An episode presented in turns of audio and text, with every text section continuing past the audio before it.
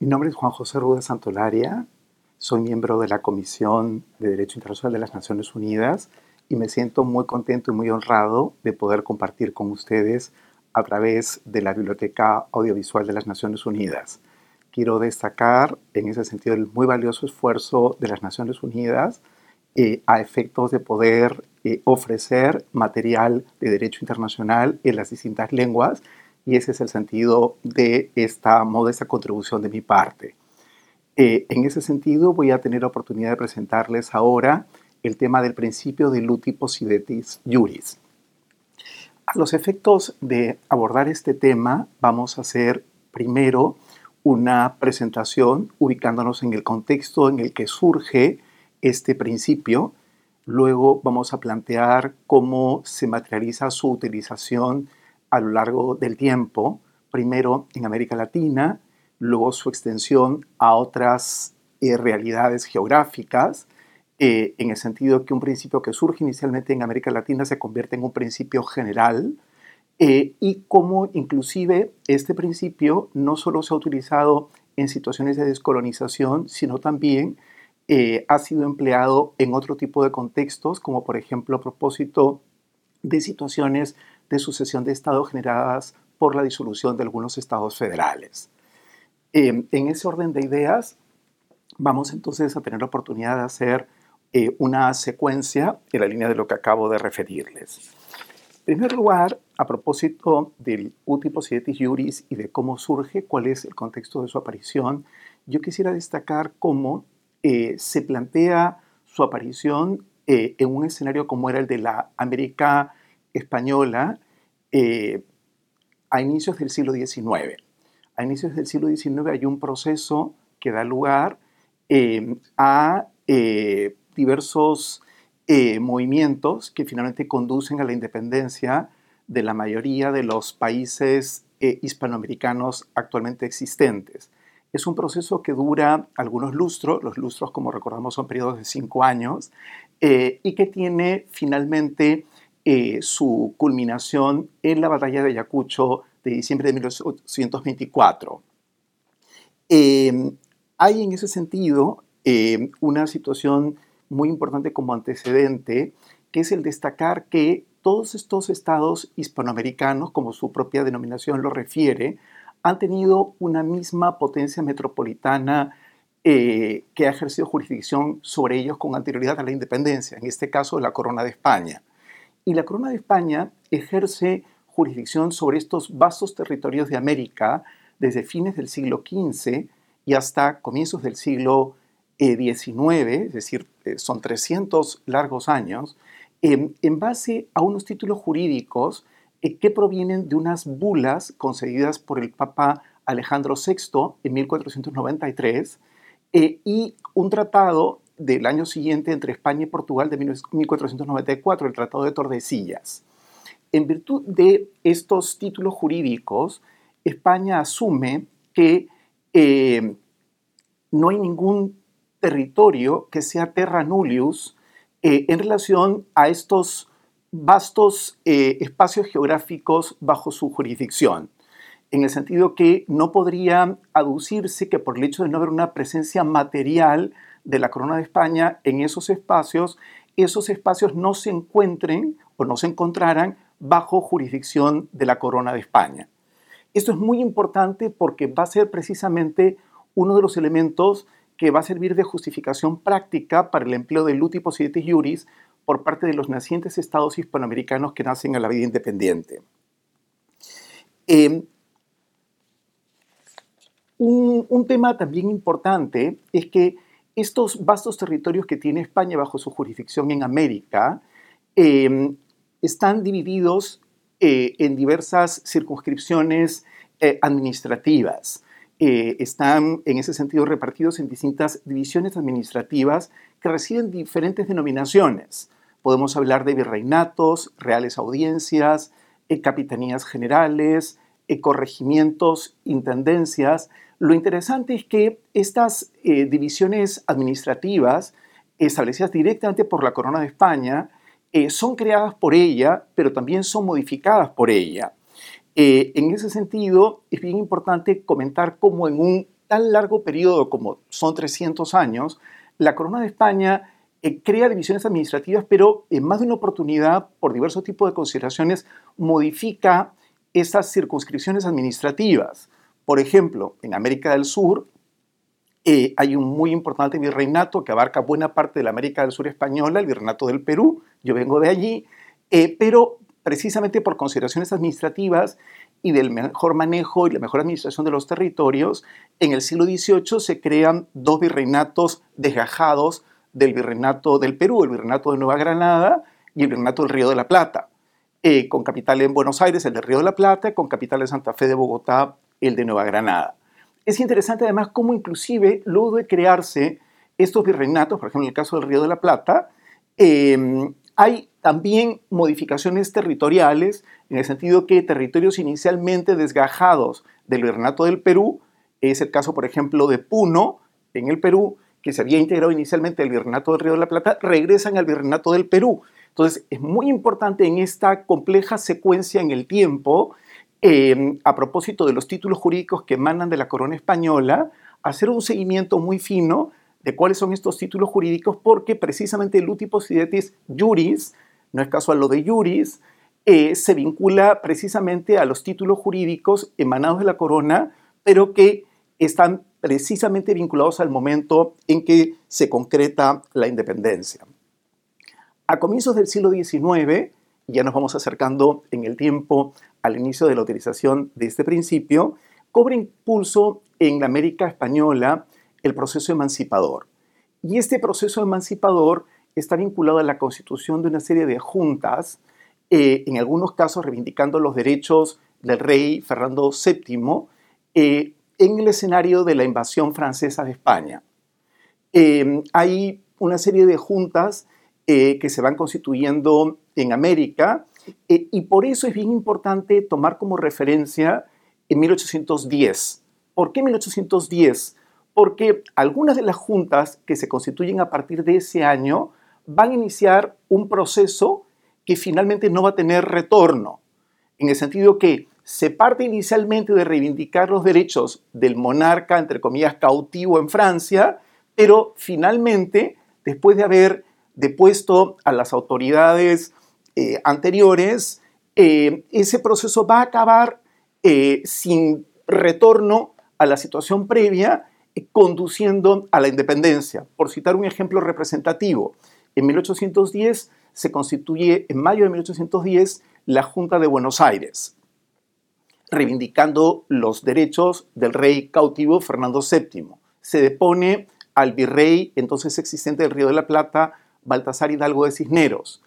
Y en 1816, es decir, pocos años después, se va a proclamar en Tucumán la independencia de lo que ahora conocemos como Argentina. Entonces, por eso es que 1810 es un año que a los efectos de la utilización del principio del uti possidetis iuris en América Latina resulta muy importante, porque es un año de referencia que marca precisamente el quiebre, el quiebre en relación a una situación previa en donde los distintos territorios hasta ese momento se habían encontrado bajo la jurisdicción de España y cómo a partir de 1810, por lo menos en el caso de algunos de ellos, se inicia el proceso que finalmente terminará en la proclamación y la consolidación de la independencia respecto de la corona de España. Hay em, algunos casos que son eh, particulares y que vale la pena destacar. Por ejemplo, algunos países que pueden hacer a la vida independiente en una fecha coincidente. Y para ellos sí se toma como referencia esa fecha coincidente. Es, por ejemplo, el caso de los países centroamericanos. Eh, los países centroamericanos eh, eran provincias eh, en el contexto del dominio español que integraban la Capitanía General de Guatemala. Entonces, en ese escenario, en 1821, se produce la separación eh, de la jurisdicción de la Corona de España de estos países. Por eso es que para el contexto de esos países, e inclusive en casos que se han ventilado ante la jurisdicción de la Corte Internacional de Justicia, se toma como referencia el año de 1821 y no el de 1810, porque para esos países en común es 1821 la fecha de referencia, la fecha crítica. Em, una vez que hemos planteado el contexto, la aparición, el surgimiento de este principio, me parece muy importante incidir en el uti possidetis em, a partir precisamente de eh, la posesión sustentada en un título jurídico previo a la independencia. Yo les explicaba cómo em, hay eh, una serie de títulos que emanan directamente de la corona de España, no de autoridades sujetas a ella, sino de la propia corona, que determinan eh, las divisiones administrativas y que determinan la modificación de estas divisiones administrativas. Em, en ese sentido, em, hay una antigua eh, potencia eh, metropolitana común a estos países hispanoamericanos que es España. Y por eso es muy importante rastrear eh, estos títulos jurídicos en el sentido que, según ha dicho la Corte Internacional de Justicia, eh, si bien nos movemos en el ámbito del derecho internacional, aquí dejamos en un momento el derecho internacional para más bien tomar como instrumento de referencia el derecho, en este caso, de la antigua potencia colonial, de la antigua potencia metropolitana, lo que sería su derecho administrativo, su derecho constitucional respecto de sus territorios eh, en América, para considerar en términos de evidencia eh, cuáles son estos títulos jurídicos y sobre todo cuáles son los títulos jurídicos que están vigentes en el momento de la independencia. Eso es sin duda lo que vamos a tener en consideración, tomar como elemento de evidencia el derecho que emana de la antigua potencia colonial y a su vez la fecha concreta de la independencia eh, a los efectos de determinar qué títulos jurídicos sustentan la posesión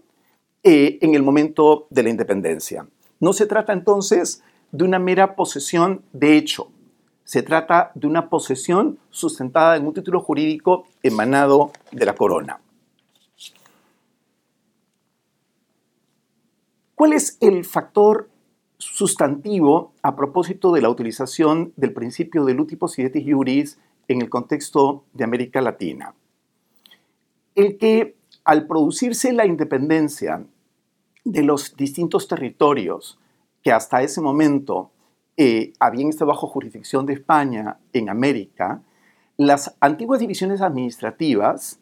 eh, dan lugar a la constitución de nuevos estados independientes. No se constituye un solo estado independiente en América como sucesor de la corona de España. Se constituyen varios estados independientes como sucesores de la corona de España. Y para los efectos de los límites de estos estados sucesores, se van a tener en cuenta los límites de las antiguas divisiones administrativas establecidas por la Corona de España. Es decir, los límites administrativos anteriores van a transformarse en fronteras internacionales. En tanto, se trata de estados que tienen un mismo estado predecesor, en este caso la potencia colonial. ¿Cuáles son eh, las ventajas y limitaciones de la utilización de este principio. Hay dos aspectos principales en los que yo quisiera poner énfasis. En primer lugar, quisiera destacar el hecho que, por las consideraciones que yo explicaba antes, em, se parte de una noción en virtud de la cual no hay territorios en América que sean terra nullius, con lo cual eh, entendemos que no hay espacios que sean susceptibles de eh, intentos de adjudicación por parte de terceras potencias. España aduce que tiene unos títulos jurídicos en virtud de los cuales su posesión es una posesión de derecho que abarca todos los espacios descubiertos y por descubrir, a partir precisamente de estos títulos que vienen de las bulas papales de finales del siglo XV. En este caso, los nuevos estados hispanoamericanos em, asumen su condición de estados sucesores de la corona de España, asumiendo precisamente que no hay territorios que sean terra nullius dentro de los espacios geográficos bajo su soberanía y jurisdicción como estados nacientes. Consiguientemente, con eso se apunta igualmente a tratar de evitar cualquier potencial intento o apetencia de algún estado extracontinental que pudiera tener pretensiones en relación a áreas geográficas bajo jurisdicción de los nacientes estados latinoamericanos. A la vez, hay otra ventaja práctica muy importante que se aplica en América Latina y que va a servir igualmente de referencia eh, al momento de considerar la utilización de este principio en otras áreas geográficas del mundo, que es el hecho de evitar situaciones de conflicto entre los nacientes estados. Se parte de unos límites administrativos que van a convertirse en fronteras internacionales, con lo cual se apunta precisamente a mantener estos límites y evitar eventuales luchas fratricidas entre los nuevos estados por concepto de eh, potenciales intentos de cambios de límites. Una cuestión que precisamente guarda consonancia con ello es cómo eh, en el caso de los estados latinoamericanos o los estados hispanoamericanos em, se asume eh, no solamente la condición de estados sucesores de la corona de España, sino precisamente que parten de estos límites desde el momento en que los eh, tratados que celebran estos estados entre sí, en muchos casos, o inclusive algunos textos constitucionales de estos nacientes estados, eh, por ejemplo, en el caso de Ecuador, Venezuela, Costa Rica, eh, tratados, por ejemplo, celebrados por Venezuela y Cundinamarca, es el primer tratado que considera esta cuestión de 1811. Fíjense ustedes qué, lejano en el tiempo, o sea, en los albores del proceso, si hemos tomado como referencia 1810, em, un tratado entre eh, Argentina y Chile de 1855 de em, amistad, comercio y navegación. ¿Qué es lo interesante en todos estos casos? El, eh, que los estados parten precisamente de considerar que sus territorios son los que correspondían a las antiguas circunscripciones administrativas establecidas por la Corona de España, eh, que sirven de base para su ulterior eh, constitución, pero en este caso como estados independientes. ¿Cuáles son los límites de los territorios de estos estados? Los que corresponden a las antiguas divisiones administrativas de la Corona de España. Eh, ¿Cuáles son los límites? Los que correspondían al momento de la separación tomando como referencia general el año de 1810 o eventualmente un año específico común, como hemos comentado en otros casos. Es importante considerar que puede haber situaciones en donde se parte del principio del uti possidetis iuris. Y, e inclusive esto se consagra en tratados, en el sentido de tener en consideración que los límites son aquellos que correspondían al momento anterior a la independencia en función a las antiguas divisiones administrativas de la Corona de España. Pero sí, yo quiero poner el acento en que si, por ejemplo, con posterioridad hay un tratado entre los estados concernidos que establece unos límites, el tratado que va a ser tenido en cuenta es precisamente este último. Y ya no va a haber necesidad de remontarse al uti possidetis iuris. Por mucho que ese tratado haya podido tener como base el uti possidetis iuris. Es decir, si hay un tratado que establece un límite eh, y tenemos ese tratado eh, con una fecha cierta, con unas características, para tener que evitarnos situaciones de probanza yendo hacia atrás en función a los títulos jurídicos que provienen de la Corona de España, lo que se toma como referencia es este tratado. Esto es interesante. Yo citaba, por ejemplo, antes el caso, a manera de ilustración, de Argentina y Chile y del Tratado de 1855. Con posibilidad a ello, hay un tratado entre esos dos mismos países de 1881. Argentina y Chile tienen una muy vasta frontera, una muy vasta frontera que abarca eh, un, área en la cordillera de los Andes, pero esta vasta frontera, que es una de las más grandes del mundo, llega hasta la zona austral de América, hasta la zona de la Tierra del Fuego, de la Patagonia. Eh, en ese contexto, por ejemplo, eh, hubo hace unos pocos años una controversia entre estos dos países en la zona del Canal de Beagle, en el extremo austral de América, que dio lugar primero a un arbitraje de Su Majestad Británica al amparo de un tratado arbitral entre Argentina y Chile de 1902, en donde se constituye una corte arbitral y luego esa Corte Arbitral hace una propuesta de laudo a Su Majestad Británica. ¿Qué es lo interesante de ese caso y por qué lo traigo a colación? Precisamente en el contexto de ese caso, Argentina invoca entre sus argumentos, entre sus alegatos, el último siete juris. Y el laudo arbitral eh, asume que en tanto ya existe un tratado, en este caso de 1881, no hay necesidad de tener que remontarse hacia atrás considerando el último siete juris. Esto es eh, importante porque este criterio ha sido igualmente considerado también por la Corte Internacional de Justicia. Es decir, ya no solamente es el laudo británico de 1977, sino también en pronunciamientos de la Corte Internacional de Justicia se ha considerado que si hubiese eventualmente un, tratado, una decisión eh, en donde quedara con claridad establecido eh, cuál es el límite, eh, el esfuerzo a efectos de la determinación del límite, a propósito de su análisis y de sus implicaciones, se centraría en ello y no en tener que ir a considerar la eventual utilización del uti possidetis juris. Hay un asunto, por ejemplo, entre Qatar y Bahrein, que se ventila ante la Corte Internacional de Justicia, en donde Bahrein reivindica, y aquí estamos ya saltando de América Latina a otra área del mundo, eh, en donde eh, Bahrein reivindica la utilización del último siete juris. Y al final la Corte dice, no voy a entrar a analizar si resulta pertinente o no utilizar el último siete juris, porque el caso se concentra a propósito de las implicaciones que derivan de una decisión británica de 1939. Entonces me concentro en eso y no tengo que entrar a analizar si resulta pertinente o no al caso la utilización del último siete juris. ¿Cuáles son las limitaciones del último siete juris? Y eso también es importante tenerlo en cuenta. Hemos hablado de sus ventajas, pero también vale la pena tener en consideración que hay limitaciones. ¿Cuáles son estas limitaciones? El hecho que eh, no siempre eh, los títulos jurídicos que provienen de la etapa anterior a la independencia son claros.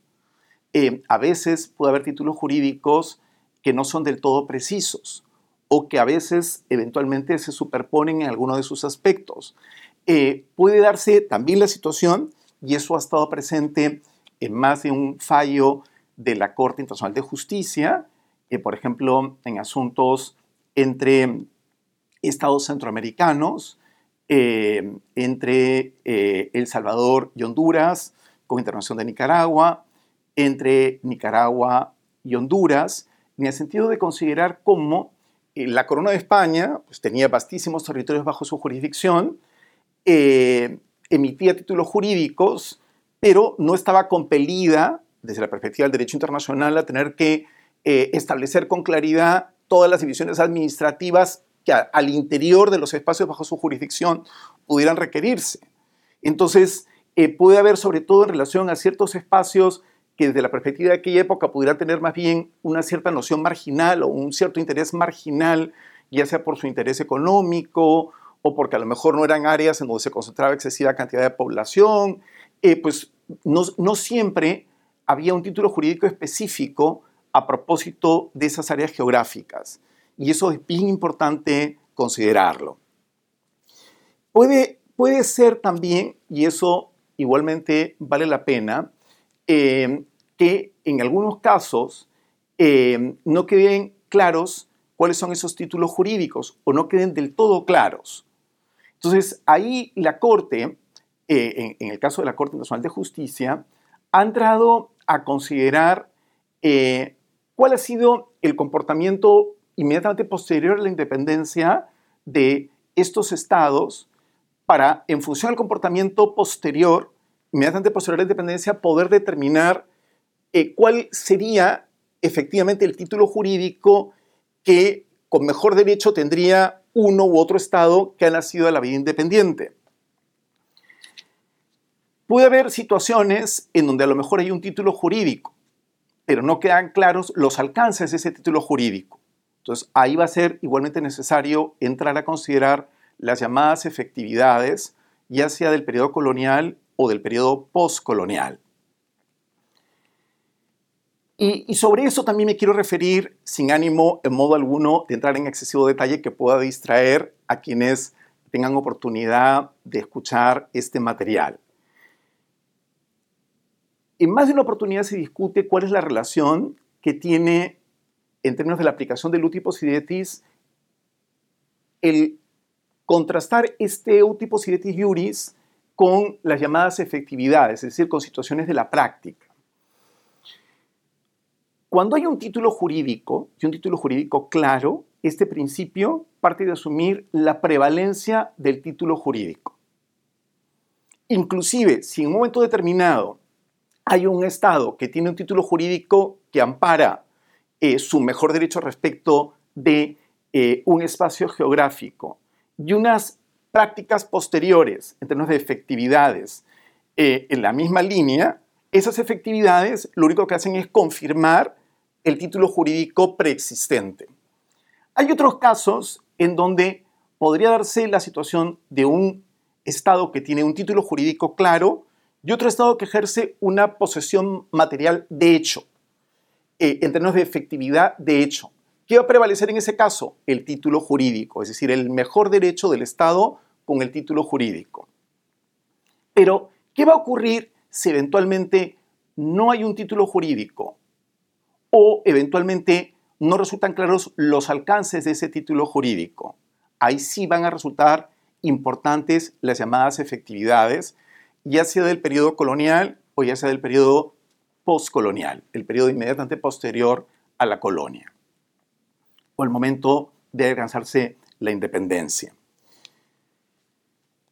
En, ese sentido, cuando no han quedado del todo claros los títulos jurídicos o cuando no resulta eh, posible la aplicación del uti possidetis juris a partir precisamente de estas circunstancias que acabamos de referir,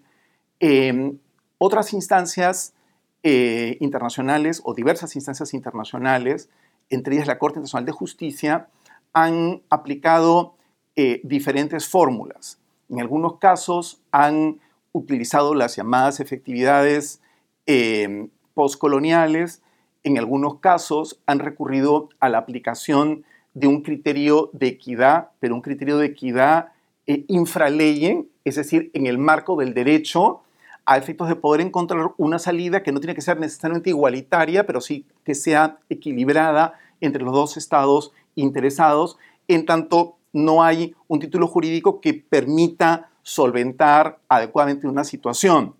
Y esto es bien importante porque en varios casos se han ventilado, por ejemplo, ante la Corte Nacional de Justicia, situaciones limítrofes que involucran a estados latinoamericanos em, en relación a varios tramos de sus fronteras comunes. Entonces, podría haber algún tramo en donde efectivamente el título jurídico queda claro, o podría haber espacios geográficos en donde quedan claros cuáles son los títulos jurídicos previos a la independencia, invocando el último sidetes juris, pero puede haber otros tramos en donde eso no queda claro y en donde hay necesidad de aplicar estos otros criterios. Eh, quiero inclusive destacar cómo, en el caso concreto de eh, los estados latinoamericanos, em, la Corte Internacional de Justicia eh, no solamente ha considerado el útil sidetis juris a propósito de territorios terrestres, sino también se ha pronunciado o ha tomado en consideración el útil sidetis juris a propósito de espacios marítimos. Eh, un elemento que me parece bien interesante en un caso que involucró eh, a El Salvador y Honduras con intervención de Nicaragua a partir de una sentencia de la Corte de 1992, eh, está referida, por ejemplo, a la situación del Golfo de Fonseca. Y en la situación del Golfo de Fonseca, en un contexto, y eso es bien interesante, en donde con anterioridad a la independencia de España, de los países centroamericanos en 1821, Em, había una sola jurisdicción eh, común, en este caso ejercida por la Corona de España, sin haber establecido una atribución específica eh, alguna de las provincias centroamericanas en relación al Golfo de Fonseca. Esa situación, de alguna manera común, se mantiene con posterioridad la independencia porque las antiguas eh, provincias centroamericanas de la vieja Capitanía General de Guatemala, se integran en una, en una sola república que abarca a los distintos estados centroamericanos hasta 1839. Eh, y eh, en ese escenario, igualmente, pues no se produce una división en relación a cuáles pueden ser los espacios que dentro de este Golfo podrían eventualmente ser de jurisdicción exclusiva de alguno de estos estados. Recién en 1900 se plantea una delimitación em, a propósito de un segmento, em, a propósito de em, una situación que involucra a Nicaragua eh, y a Honduras. Eh, pero, pero por lo demás, eh, la, la, Corte precisamente parte tomando como, como base estos antecedentes que se remontan al Luti Possidetis Juris, de considerar al Golfo de Fonseca como una bahía histórica y una bahía histórica bajo un régimen especial, justamente que tiene como antecedente el Uti Possidetis Juris, a partir de lo que yo acabo de referir, eh, y un fallo de eh, la Corte de Justicia Centroamericana de 1917, que igualmente eh, considera a este Golfo como un espacio de interés común entre los países centroamericanos ribereños del mismo. Dicho esto, eh, de la línea de la secuencia que inicialmente había referido, em, me gustaría también eh, compartir eh, en, esta oportunidad cómo la utilización del Posietis Juris no se limita únicamente a los países latinoamericanos. Yo explicaba precisamente cómo em, se extiende su aplicación a otros continentes cuando en otros continentes se viven procesos que mutatis mutandis recuerdan a los que vivió América Latina en el siglo XIX. Y es el caso fundamentalmente de África y Asia. Eh, en el caso concreto eh, de, África, eh, yo quisiera traer a colación en ese sentido cómo en los primeros años posteriores a la independencia de la mayoría de los países africanos, hay una famosa declaración de 1964 de los jefes de Estado de la entonces Organización para la Unidad Africana, que es la actual Unión Africana, una famosa eh, conferencia de jefes de Estado que tuvo lugar en el Cairo, precisamente reivindicando el mantenimiento de las fronteras existentes eh, a los efectos de evitar precisamente situaciones de conflicto. En ese sentido, es bien importante ver cómo vemos en la práctica el que se vincula de un lado el ejercicio del derecho a la libre determinación con eh, el respeto a las divisiones territoriales que existían con anterioridad a la independencia, es decir, con anterioridad al ejercicio de ese derecho a la libre determinación. ¿Cuál es eh, en ese sentido el escenario? Pues el escenario, mutatis mutandis también, eh, es un escenario que recuerda en mucho al que existe en América Latina eh, con anterioridad a la independencia. Eh, yo quiero traer a colación, entre otros, un caso particularmente emblemático que dio lugar a una sentencia de la Corte Internacional de Justicia de 1986 entre Burkina Faso y Mali. Burkina Faso era un territorio antes conocido como Alto Volta, que accede a la independencia con ese nombre, em, y eh, Mali son dos territorios que hasta su independencia, eh, ambos países en 1960 han estado bajo jurisdicción de Francia. Es decir, igualmente hay una misma potencia eh, metropolitana que ha ejercido jurisdicción sobre ambos territorios con anterioridad a la independencia. Tanto Burkina Faso como Mali entienden que es oportuno considerar eh, la realidad anterior a la independencia. Eh, uno de ellos plantea el considerar la situación en 1960 cuando se produce la independencia. Otro plantea el considerar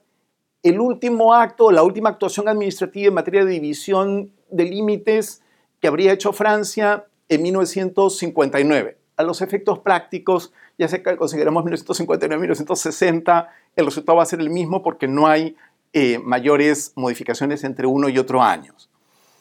Aquí, y eso es lo interesante, eh, a mérito de lo que la Corte plantea, y es sumamente interesante eh, y muy fino el razonamiento de la Corte. Yo quiero destacar a quien escucha este material lo interesante que puede ser la lectura de esta sentencia. la Corte plantea lo mismo que en este caso había planteado o va a plantear igualmente en otros casos que involucran a países latinoamericanos. Es decir, hay que considerar eh, como evidencia de hecho el derecho, el ordenamiento de la vieja potencia colonial o de la potencia colonial anterior eh, que, ejerce anteriormente jurisdicción en esos territorios. En este caso, ¿qué es lo que va a resultar pertinente como hecho? Considerar más que el derecho internacional, el derecho administrativo constitucional de Francia, eh, en relación a cómo entender cuál es el título jurídico eh, que resulta pertinente eh, en términos de acreditar un mejor derecho respecto de un espacio geográfico determinado entre uno y otro países. Y vamos a tener ese título jurídico fundamentalmente considerando el título jurídico a propósito de una foto, que es la foto del momento de la independencia o en la perspectiva del otro país del último cambio que en materia de divisiones administrativas pudo haber realizado la anterior potencia administrativa o, administradora colonial. Eh, aquí entonces vamos a considerar nuevamente los límites de las antiguas divisiones administrativas coloniales que se transforman en fronteras internacionales. Y luego, y eso también es importante, eh, más allá que esté propiamente o no dentro del útipo siete iuris, pero por extensión, em, y considerando la necesidad de preservar la intangibilidad de las fronteras y el respeto a los tratados en materia de límites, eh, se van a considerar también los límites establecidos eh, en virtud de tratados que pudieran establecer los límites eh, de em, esos territorios, ya no solamente a propósito de divisiones administrativas en el ámbito de una misma potencia predecesora, sino, por ejemplo, un tratado que pudiera establecer un límite entre un territorio colonial de una potencia A y un territorio colonial de una potencia B. O, por ejemplo, un tratado que pudiera establecer un límite entre un territorio colonial de una potencia A y un Estado independiente B. Eh, en esos casos vamos a considerar entonces no solamente los límites eh, que parten de las antiguas divisiones administrativas, sino también los límites que provienen de los tratados previos a la independencia, en la perspectiva de dar lugar a un proceso de libre determinación eh, de las poblaciones establecidas en cada uno de esos territorios pero dentro del marco de eh, los espacios geográficos ya existentes. A efectos fundamentalmente de evitar situaciones de conflicto que puedan desestabilizar eh, esas áreas geográficas, causar pérdidas de vidas humanas y poner en riesgo la paz y seguridad internacionales. ¿Cuáles son las ventajas y limitaciones de su utilización? Pues las ventajas, las que hemos comentado a propósito precisamente de eh, América Latina, el hecho de evitar situaciones de conflicto, el hecho de dar seguridad jurídica a propósito de la utilización de ya sea las viejas divisiones administrativas o también de eh, los tratados preexistentes. ¿Cuáles son las limitaciones? Lo que hemos comentado igualmente para América Latina. Puede haber situaciones en donde eh, no haya siempre títulos jurídicos claros o puede haber eventualmente necesidad de considerar junto a los títulos eh, jurídicos eh, eventuales consideraciones vinculadas a las efectividades. Una cuestión que me parece muy interesante y sin ánimo tampoco de cansar a quien pueda estar escuchando nuestro material, está referido también a cómo ese principio del uti possidetis iuris eh, ha sido considerado en algunos casos no solamente eh, a los efectos de, eh, determinar los límites terrestres, sino también eh, a efectos de determinar eh, o de dejar en claro los límites marítimos entre los estados concernidos. Y, eso es interesante eh, en, el, sentido que no solo la Corte Internacional de Justicia, sino otras instancias judiciales o arbitrales han aplicado este principio. yo quisiera traer a colación una sentencia arbitral de 1989, de julio de 1989,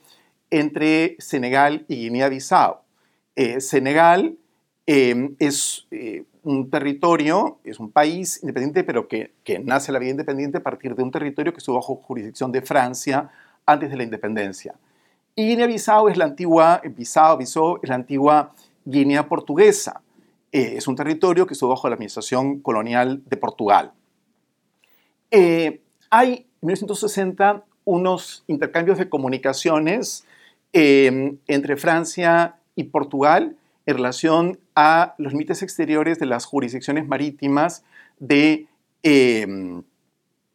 Senegal y Guinea, de la antigua Guinea portuguesa. Y lo interesante es que se plantea estos límites a propósito del mar territorial, eh, la zona contigua y la plataforma continental. Em, finalmente, y esto es eh, lo que yo quiero incidir, Em, la sentencia arbitral eh, parte de asumir eh, la validez de, este intercambio de comunicaciones a los efectos de haber establecido las respectivas jurisdicciones marítimas en relación a los espacios marítimos que existían hasta ese momento. Se deja salvo, se deja al margen la zona económica exclusiva, en tanto no era un espacio marítimo configurado en ese momento a título de tal. Eso es bien interesante. Y luego es más interesante todavía porque Guinea-Bissau cuestiona la validez de, este laudo arbitral y el asunto llega a la Corte Internacional de Justicia y un par de años después la Corte Internacional de Justicia emite un fallo confirmando la validez del laudo y confirmando pues, la obligación de tener que actuar en consonancia con ese laudo eh, para los, los, dos estados, en este caso Guinea-Bissau y Senegal. Em, otra cuestión que también me gustaría compartir em, a propósito de la reflexión sobre este tema está vinculada a la eh, situación que referíamos antes de cómo puede haber casos en donde un Estado invoque el uti possidetis juris eh, y más bien eh, la Corte Internacional de Justicia u otra instancia llamada a resolver em, opta por no aplicar el último siete juris porque eventualmente el caso eh, tiene elementos que, no obligan a tener que entrar a analizar si resulta pertinente o no el último siete juris. Eh, es el caso que yo citaba antes entre Qatar y Bahrein, por ejemplo. ¿Qué es lo que me parece a mí importante destacar? el hecho que ha quedado claro, a mérito de la jurisprudencia de la Corte Internacional de Justicia, eh, de otras instancias arbitrales y judiciales, eh, de la forma como los distintos estados se han ido comportando en el tiempo, en que el uti possidetis juris es un principio general, es decir, no es un principio o regla eh, aplicable a una zona geográfica determinada y en un contexto histórico específico. No, estamos ante un principio general, a una regla general, eh, y en ese sentido yo quiero destacar precisamente la significación de este principio que tiene su origen en América Latina, pero que trasciende el ámbito de América Latina y se aplica a otras realidades. Por último, ya vamos terminando, eh, aludir a cómo, por extensión, se ha considerado también la invocación del uti possidetis juris Em, para otro tipo de situaciones. Otro tipo de situaciones eh, que no son eh, de descolonización, pero que sí son de acceso a la independencia o de constitución de nuevos estados a partir de eh, procesos de disolución de estados federales preexistentes.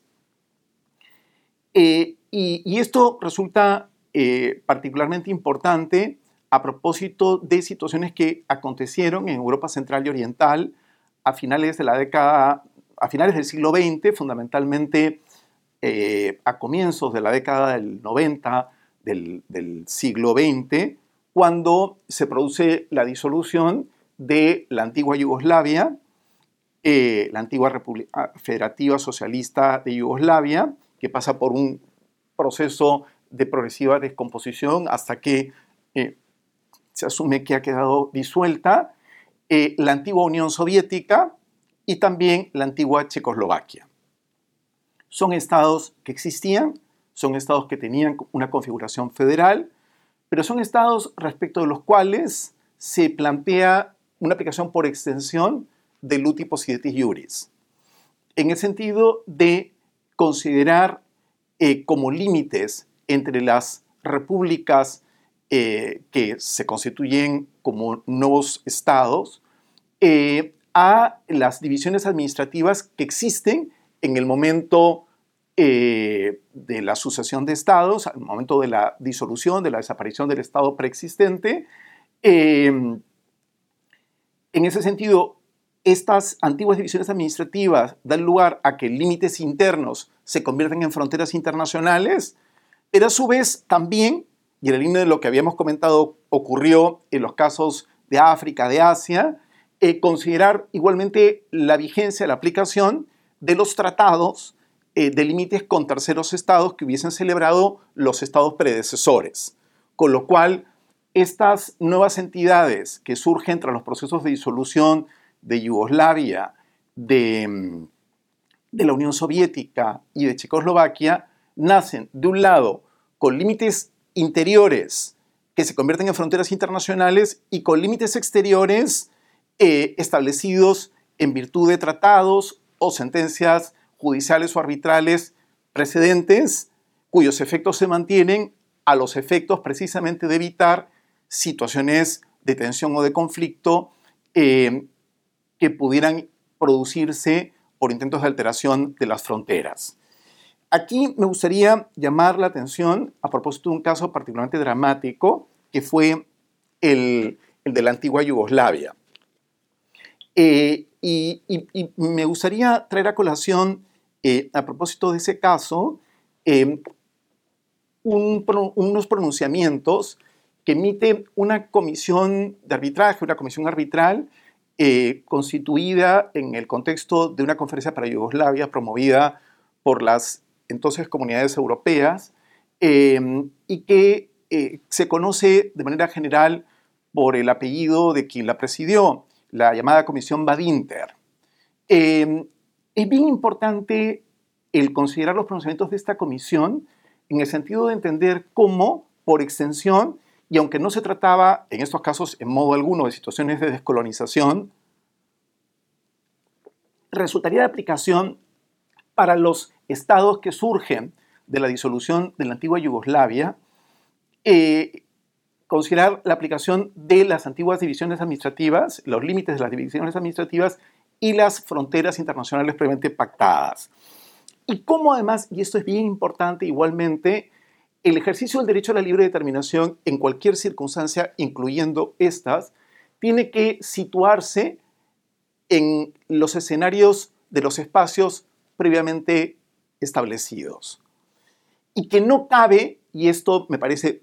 igualmente fundamental, que no cabe plantear ningún tipo de cambio o alteración territorial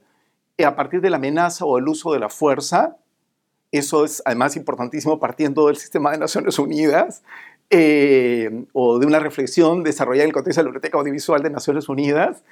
eh, sino que lo, lo, que sí podría admitirse es eventualmente un, acuerdo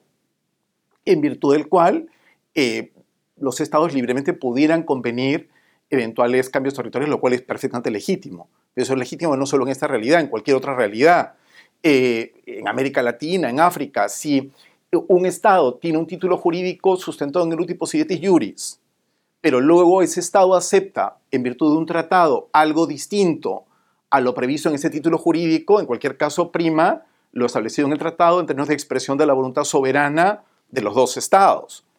Eh, lo mismo en esta situación. se deja abierto el que pudiera eventualmente, en ejercicio de la voluntad soberana de los estados, plantearse un cambio territorial, pero bajo ningún concepto eh,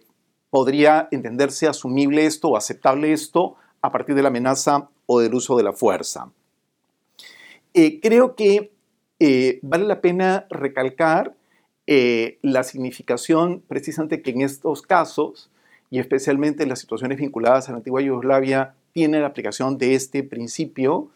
em, en la perspectiva, de un lado, como bien planteó la Comisión Badinter, eh, posibilitar el, ejercicio eh, del derecho de las minorías a poder tener su propia nacionalidad, eh, pero a su vez con respeto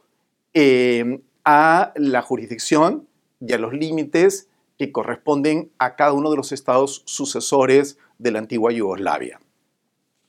Eh, dicho esto, eh, pues no me queda sino eh, agradecer por esta gran y tan entrañable oportunidad de haber podido compartir con ustedes estas reflexiones en relación a un principio que tiene su origen en América Latina, pero cuya aplicación se extiende a otras áreas geográficas del mundo y que fundamentalmente eh, posibilita que en situaciones de sucesión de estados y de aparición de nuevos estados pueda producirse la constitución de estos estados eh, tomando como referencia títulos jurídicos preexistentes, eh, con lo que se evitan situaciones de conflicto que pudieran producirse eventualmente por eventuales disputas territoriales. creo que en un contexto en donde nos toca apuntar a preservar y fomentar la paz y seguridad internacionales, eh, este principio tiene su enorme importancia y utilidad práctica y por eso me parecía igualmente relevante poder compartir estas reflexiones a través de este importante medio. Muchas gracias.